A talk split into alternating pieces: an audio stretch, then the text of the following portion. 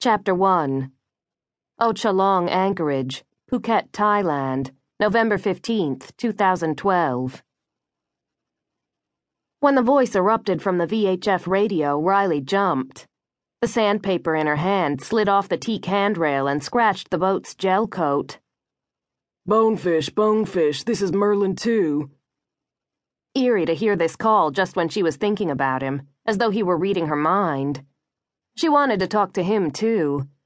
His wet swimsuit lay on the cabin sole where he had stepped out of it, and his iPad and sheet music covered the main salon table. He had been sitting below playing guitar and crooning his Carolina bluegrass while she sanded and put another coat of varnish on the starboard handrail. Okay, it wasn't his boat, so she couldn't expect him to do the maintenance but before he hopped into that dinghy and raced off to the yacht club, he might have cleaned up after himself. He now spent so much of his life with the 1%, he often forgot how the rest got by. In two steps, she was at the chart table and she grabbed the microphone. This is Bonefish. Up one? He started speaking immediately on the new frequency. Riley, glad you were listening. I think you'll want to come ashore. Okay, what's up? There's something here you're going to want to see right away. She climbed up the steps and peered across the still, flat water of the bay. She spotted the lighthouse and then looked right until she could make out the low structure of the Ao Chalong Yacht Club. What's going on? Are you at the club? Yeah, I played one set, and when I went to the bar for a cold one, Roger told me he had something for you. Riley cocked her head to one side and stared at the mic in her hand as though it could explain what he was talking about. When it didn't, she pressed the button and said, Go on. It's a letter, babe. Postmark is Bangkok. No return address. Funny looking handwriting. Kinda looks weird, nervous like. Anyway, I figured you'd want to know. A letter for her? Addressed to the Ao Chalong Yacht Club? Who even knew she was here? When she communicated with her employers at Mercury Security or with her best friend Hazel, it was always by email. Snail mail was about as relevant to her as a vinyl record. Still, someone had sent her a letter. Who the hell wrote letters anymore? There was one very remote possibility.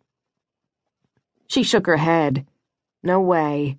She was done chasing after that dream. Only one way to find out. She keyed the mic. Thanks, Billy. I'm on my way in. The oars struck bottom, and with one last pull, she drove the flat hulled dinghy onto the beach. Riley hopped out and pulled the boat a few feet up the sand. She ran her cable around a palm tree and through the dinghy pad eye, then snapped on the big combination lock. Security was never far from her thoughts, just as when she set her alarm system before leaving the boat. The sun had already set behind the island's mountaintop Big Buddha statue. Even with the sun gone, the sweat dripped from her brow and upper lip.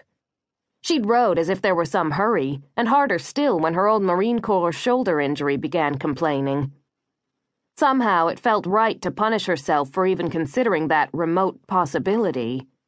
After chasing shadows from Martinique to Venezuela to Panama and across the Pacific for more than three years, she had moved on. Billy was proof of that, wasn't he? She dug her grapnel anchor into the sand and started up the beach toward the lights of the Ao Chalong Yacht Club.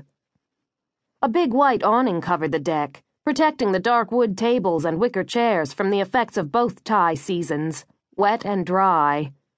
At one end of the deck, Billy Barber sat on a stool picking his guitar and nearly swallowing the microphone as he wailed, Honey, let me be your salty dog, to the three occupied tables. Riley stood next to a palm tree out in the dusky darkness. She knew he couldn't see her yet. Damn, he looked good. When it came time for them to part, and she reckoned that time wasn't far off, she would miss him. His deep tan and the almost white blonde hair falling into his eyes made him look like the quintessential surfer dude. In fact, he was a Grand Prix level professional racing sailor conditioning here in Phuket and preparing for the King's Cup regatta in December. They'd met at a bar that belonged to an Aussie, a former sailor. The bar was sort of a yachty hangout, and Billy had been telling stories about his racing success as bowman on Merlin 2, the custom 80 footer that belonged to some gazillionaire. Billy's North Carolina.